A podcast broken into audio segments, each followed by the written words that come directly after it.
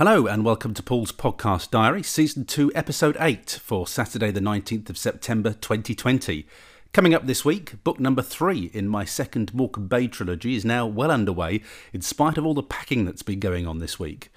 BookBub have got their own back on me for rejecting their offer of a promo on The Secret Bunker last week, and in the shortest ever technical experiment, I've already ditched my Chromebook for a brand new Windows laptop. I'll be explaining all before the end of this week's episode. Now, just to explain to you how I'm recording this week, last week sounded so empty and echoey that I've now moved into the lounge, because obviously the lounge is carpeted and it's still got lots of stuff in. And actually, it's quite a big lounge. And so we're living in the front part with the telly and the settees and whatnot. And then at the back, by the patio window at the back, we're putting all the boxes which need to go into storage. So I'm hoping that the audio quality in this room will be a little better. It is still a big room, so it won't sound echoey, I don't think, but it won't sound quite as intimate as it used to do when my office was properly set up to be recording podcasts. So again, apologies for the kind of audio quality you're getting at the moment. Really not a lot I could do about it. And I should also say that my new laptop, I'll talk to you about that in a moment or two, is perched on top of a large packing box, and I'm sitting on the settee here with a cup of tea at my side, trying not to kick it over on the carpet. And it is very much a Heath Robinson affair. Let me get on with the writing then, and I'm working currently on the Morecambe Bay Trilogy 2, and the book is Bound by Blood, which is the third one in this trilogy. And it's going well. I was very worried about it when I was planning it, but the writing's going really well.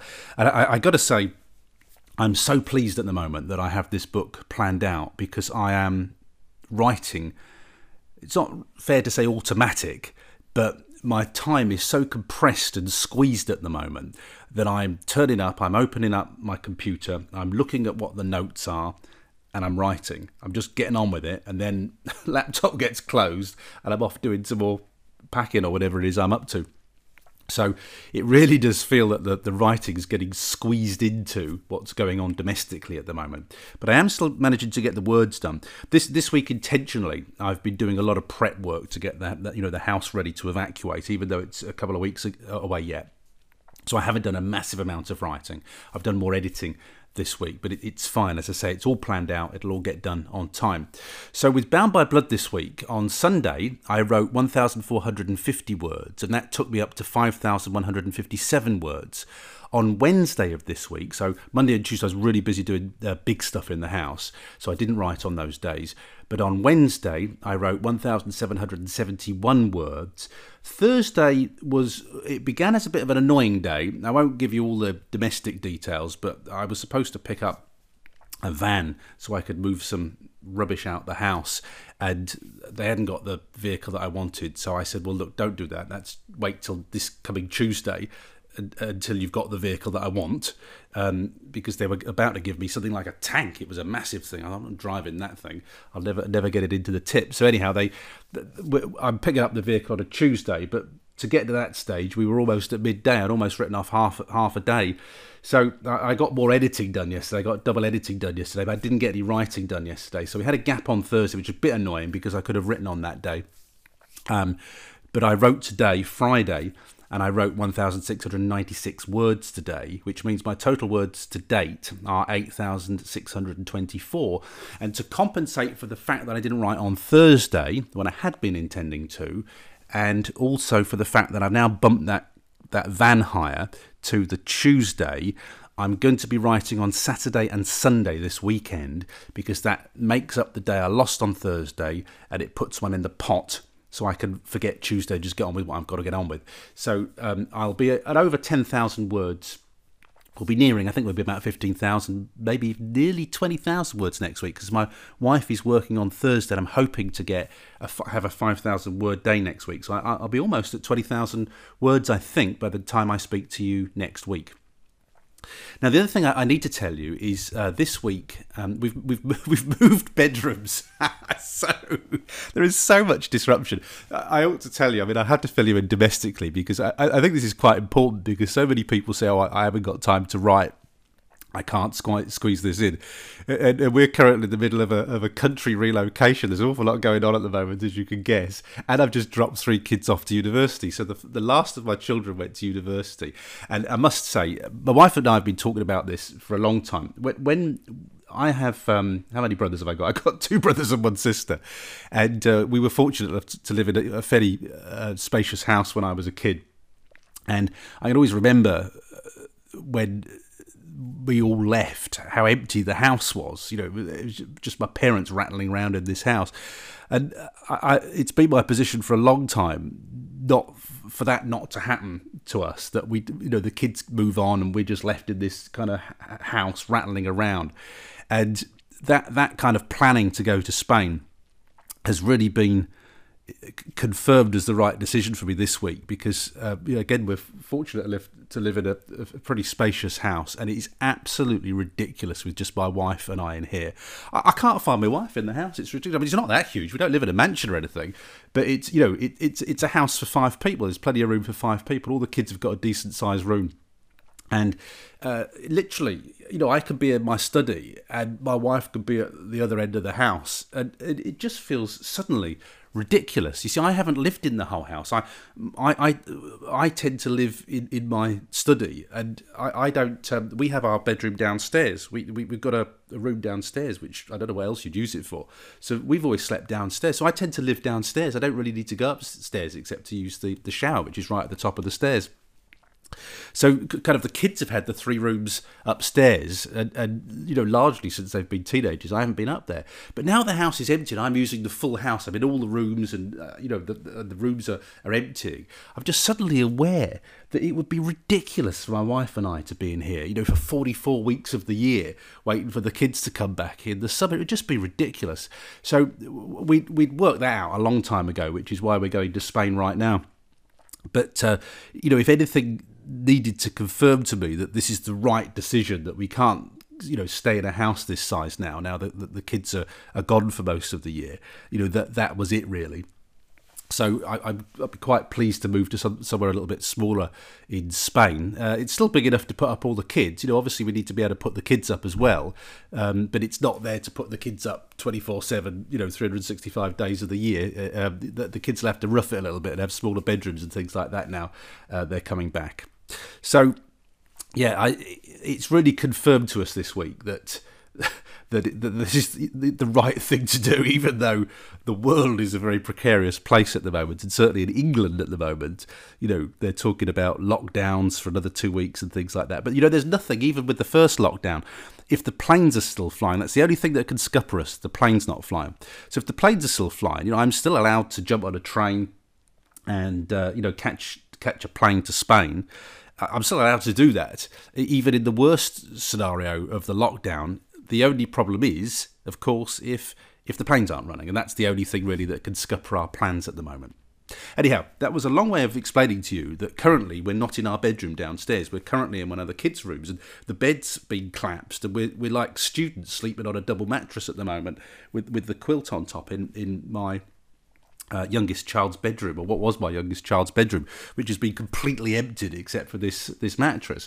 And it's been quite interesting because it doesn't have curtains on either at the moment. It's just got blinds on because I've taken all the curtains down as well. So I did say we've been busy. So I've been waking up earlier, obviously, because the light comes in, and that's given me thinking time. And I had a really strong idea for Walken Bay Trilogy 3 this week. And I ran it by my wife, who obviously knows the stories and knows the characters, and she loves the big twist at the end. You know, when just sometimes the bits of a story just come together. They all just form suddenly. And it happened to me this week. And we were watching, it came to me also, it was inspired by watching a series on ITV called Des, which is about Dennis Nielsen, who's a serial killer in the UK from way back. And basically the premise is, you know, I've never written a serial killer in a book before. My kind of killers tend not to be serial killers. They tend to be motivated by events in the past, or they tend to be, if you want, the kind of people who are, I don't know, you know, naughty people, corporate people. They tend to be kind of suited baddies rather than serial killers. I haven't done a serial killer before. I thought I want to do a serial killer, and it linked with something that's happened in the past to one of my characters in this trilogy. And then I just had this, you know, these moments where you think, oh yes, I've had a character who's running along all through the stories, and I just thought he's the perfect serial killer.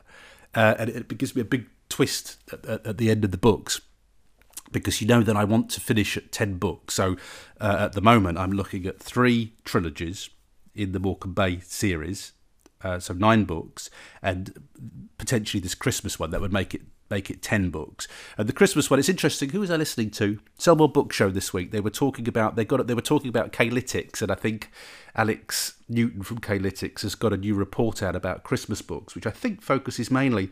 I haven't had time to dig into it yet on romance, but they were having a discussion. Brian and Claire were having a discussion about Christmas books, and there are pros and cons with Christmas books. And one of the points Claire was making is, I don't want to put all that effort into writing a book that I can only market for 3 months of the year, and that did give me cause to reflect. But if I don't write a Christmas book, then I'll write a standalone story. But I do want to have a standalone book in the Morecambe Bay series that would allow people to access it more easily. And, you know, a Christmas book's interesting because it gives you a really good sort of marketing opportunity around this kind of time of year. So I'll think it through. I honestly, in spite of my initial optimism, I don't think it'll get written this year. I don't think it can get written this year. And also because I've got a head of steam on with Walken Bay Trilogy 3, I'm really quite enthusiastic about this story. And I think that when I get this Trilogy 2 written, I may just write them back to back. While the characters are in my head, I may start to write them back to back. But I've certainly got the core arc of Morecambe Bay Trilogy 3. And it allows me to bring in all the characters from the previous books and tie up some loose ends. And, you know, it'll work really well. So I may start to plot that. I'm not even going to think about it till we get to Spain. But I may start to plot that before Christmas in Spain if I have time. And I may get on with just writing it. I may just hit it in January after we've had the Christmas and New Year break. I may just get straight down to it and just... write them. Do you remember when they did the Divergent films? They filmed them one after the other. Well, it's a bit like that with Morecambe Bay Trilogy 3. I might just get on with it. The other thing I'm considering too is I had a bit of I've been having feedback from beta readers this week, and it did make me think. I think it might be confusing calling them Morecambe Bay Trilogy 1, Morecambe Bay Trilogy 2. I'm not quite sure, to be honest with you. And it was interesting to have a beta reader this week who hadn't read the first trilogy. And I've written the second trilogy. I mean, you kind of have to read them in order, but it is a standalone book. But you don't really get to know as much about the characters. And at the front of the book that I release first, which is Trust Me Once, I will put a recommended reading order in the front. You know, so clearly it's always better to read books in the order that they were written. You know, if they're sort of consecutive stories. You don't have to have read the first books, but clearly it's going to be better. So I think at the front of the fourth book, the first book in the second trilogy, so it gets complicated, doesn't it? Then I think I'll have a recommended reading order. And basically, if you're confused, it's your own kind of fault because you really need to start with the first trilogy. But you can read it standalone. It's just that intentionally, when I've been writing, I mean, I'm learning this. You know, I've never written a series before, and actually, I don't think I've ever heard a really good interview on a podcast actually about somebody who writes series. It'd be really quite interesting to do that, to hear about the strategies that you need to use. I know that the guy who writes Rebus, I think it was, whose name escapes me right now. Apologies for that. I know I should know that. I remember reading something saying I wish I'd made Rebus younger at the start, I think it was, because I never realised I was going to be writing as many books. You know, so I don't know whether you just have to write your way out of many things in series, I guess. But I am considering, certainly when I get to 9, I think I would probably call them Morecambe Bay Book 1, 2, 3, 4, 5, 6, 7, 8, 9. I think I might order them like that when I get to 9. It's just whether it's a more sensible way of saying Trilogy 1, Trilogy 2 at the moment. I'm not sure. That's in the pending pile, as so many things are. But anyhow, it was very exciting to just have a story come out of nowhere and sort of think, oh, yes, this is going to work beautifully. I've never written a serial killer before, and it ties in with my overall arc for the trilogy. This will work really well. So I'm quite keen to get plotting that when we get to Spain.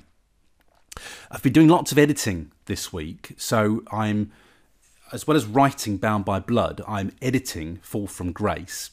And Fall from Grace is up to chapter 16. I've been roughly doing it 3 chapters a day because I find that keeps me fresh and I can concentrate that long. You know, I don't really enjoy the editing process. So what I've learned is that if I just do 3 chapters a day, that keeps me fresh and enthused. It doesn't pow me into the ground. I used to do loads of chapters a day and I was just fed up with it at the end of the day. Whereas at the moment, it's fine. 3 chapters a day is great for me.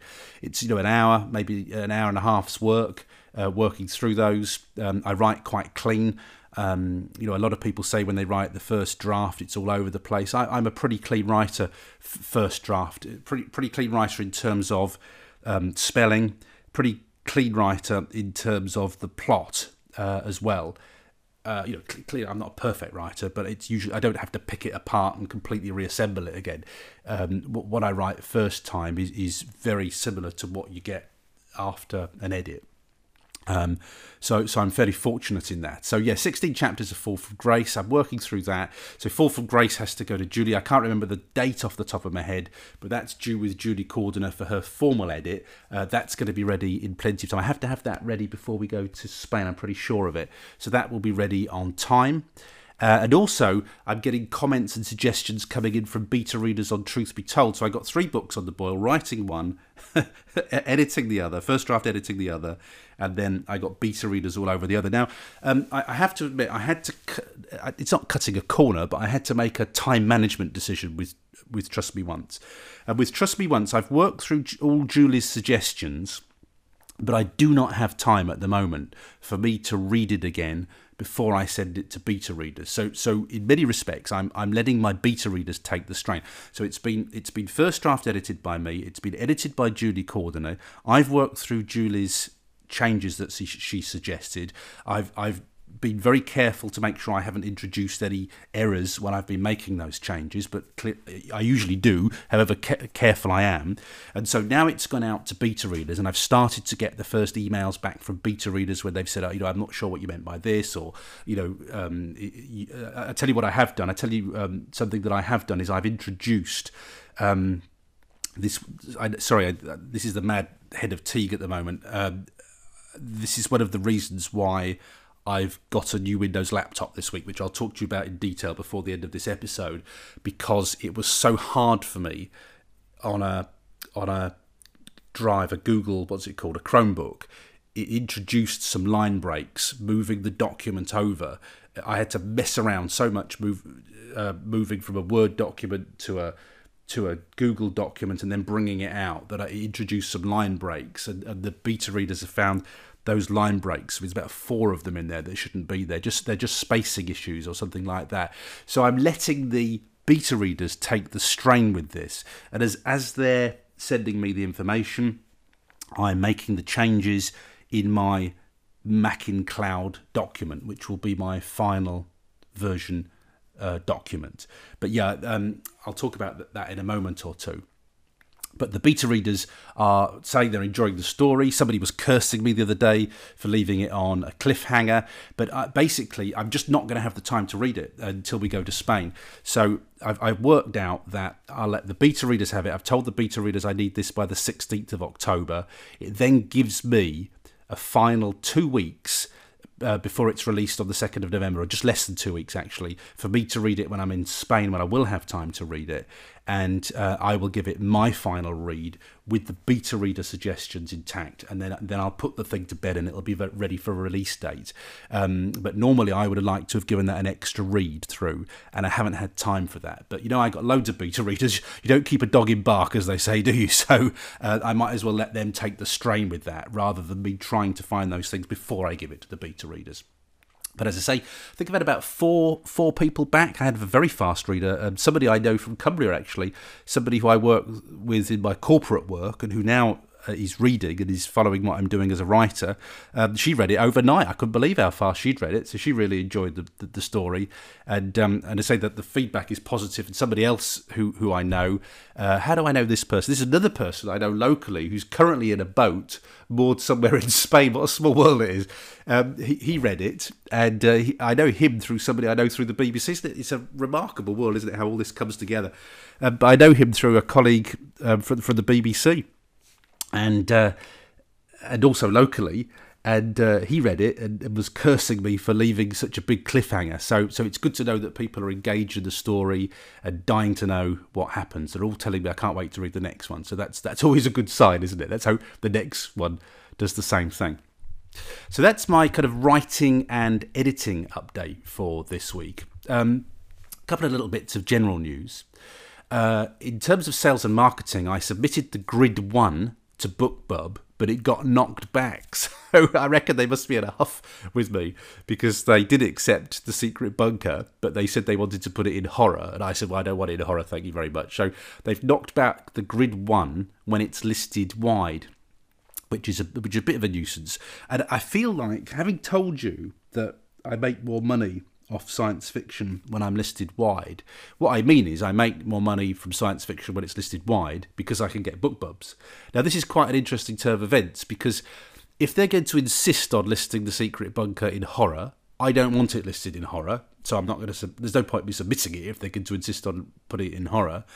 And if they are going to get sniffy with The Grid, and I will probably try The Grid again before I do this, but if I struggle to get The Grid listed again, well, frankly, I might as well just be back in KDP Select, and I'll put some money behind that 7-pack box set, which is getting really good reviews, and I'll start doing that as I did with my thriller books. You know, I'll start to flog it as I did with my thrillers and push it. So I'll give The Grid one more try.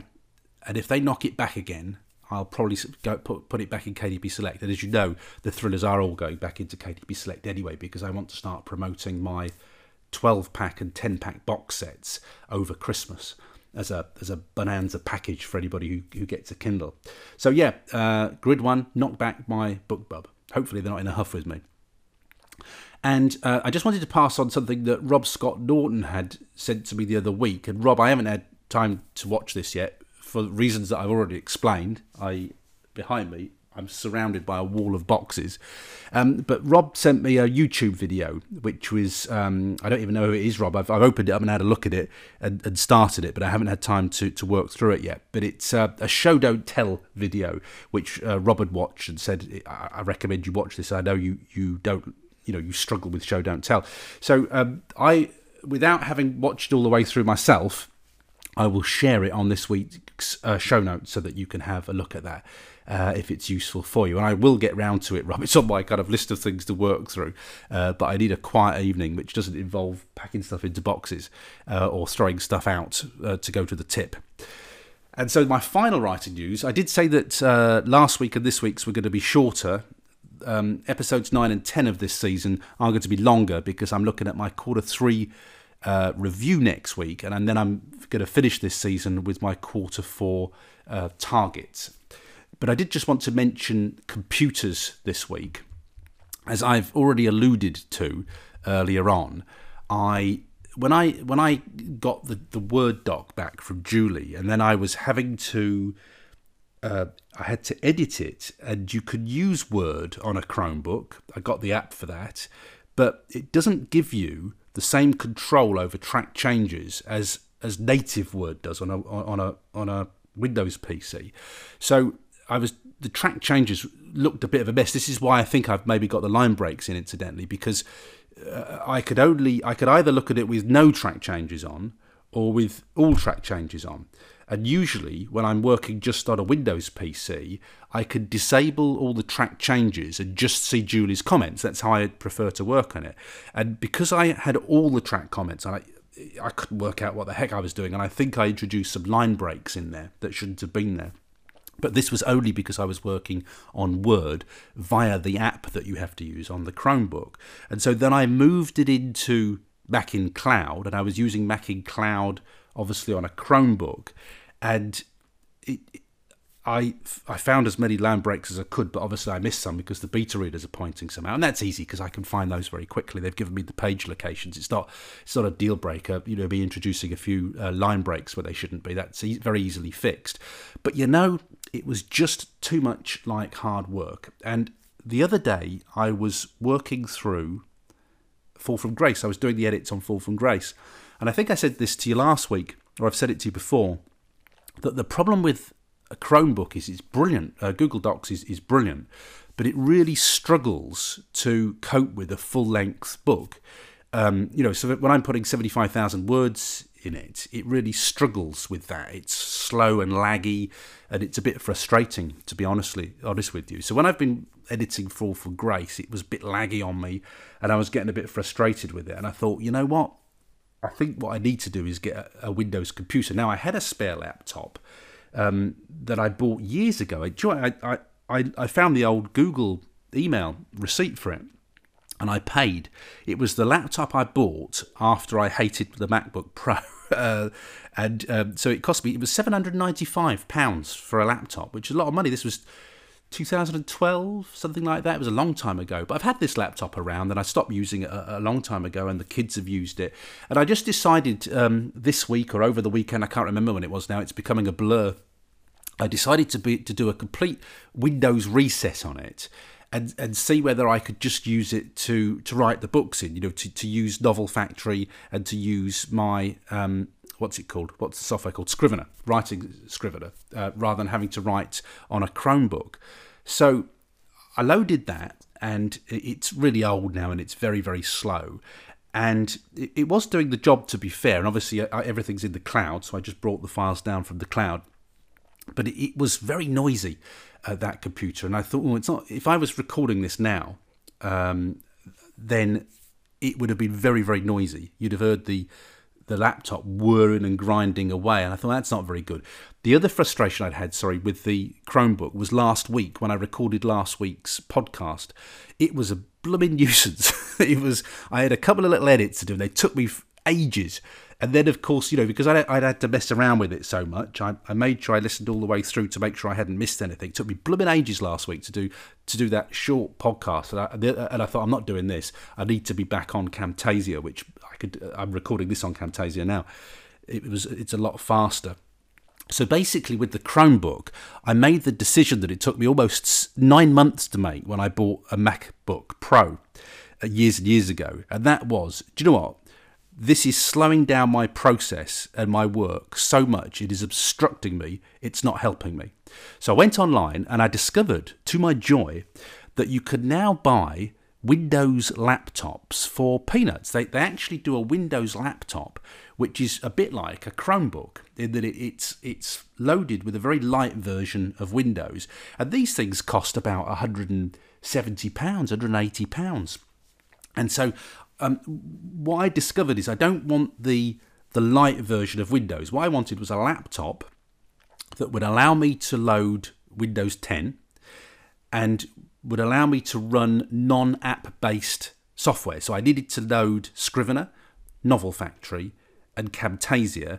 And also, obviously, I want to load Word, and I want it native Word. I don't want the app for Word. I need to be able to see all these track changes and things that I was having problems with. Because I've got three problems I need to solve. You know, I want to write in Scrivener. That's what I prefer to write with. And also access the Novel Factory. I want to really record podcasts and do any audio recording in Camtasia. And also I want to use the native Word program. I don't want to use the app or anything that's stripped out of all of the features. So I found a laptop.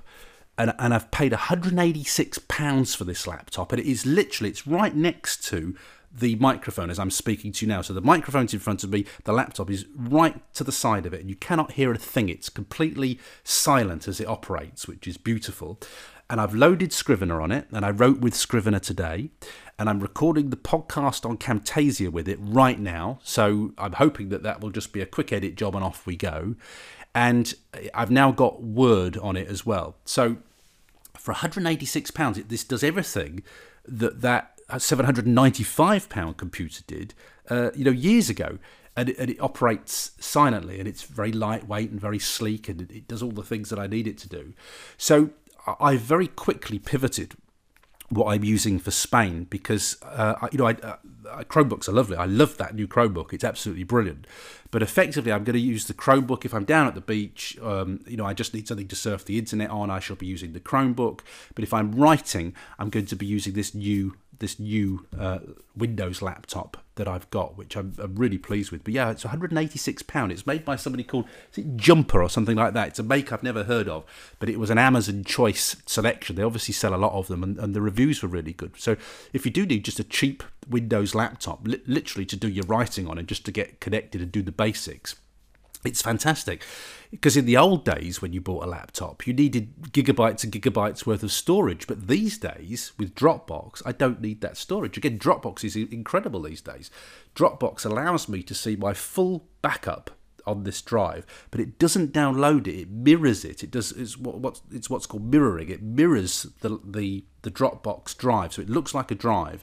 If I need a file, you just right-click on it and bring it down instantly from the cloud. So although I can see all my files without having on the PC, like they're a drive on the PC, without actually having to log into Dropbox, if I need a file downloaded, for instance, the Scrivener file that I'm working with at the moment, I could just right-click it, bring it down from the cloud, and it's there on the computer. So you don't even need the huge storage space. That's why this computer is so cheap, by the way, because it only has about 50 gigabytes of storage space. But I don't need it. I don't need it for storage space, because I just need it for the files that I'm working on at the moment. At the most, a Word file, I need it for a Novel Factory file, and I need it for a Scrivener file. That's really all I need to download on it. And incidentally, for about 30 or 40 quid, you could expand it massively to a huge drive by getting, this is technology I haven't even used before, what's called an SSD drive. I've never used that before, so I'll give that a try. By the way, if you can hear a bit of noise outside, because I'm in the lounge, the Iceland delivery man has just arrived. So this is why I always use my studio at the back of the house. You don't hear any of this stuff, but that's the Iceland delivery man just delivering the groceries for the week ahead. Anyhow, I am done now, so I'm going to help my wife take the deliveries through to the kitchen. So thank you very much for listening. A bit of a shorter one this week. We're doing Q3 review next week, and then at the end of the season, episode 10, I'll be giving you my look ahead and what's coming up in the months ahead. So thank you very much for listening. That's it for now. Have a great week of writing, and I'll speak to you soon. You can check out the show notes and listen to the back catalogue episodes at paulteague.com/podcast. If you've heard something that's helpful to you in your author business and you'd like to support the show, you can buy me a coffee at buymeacoffee.com/paulteague. That's it for this week's show. Thanks very much for listening, and I hope you have a great week of writing. From me, Paul Teague, bye-bye for now.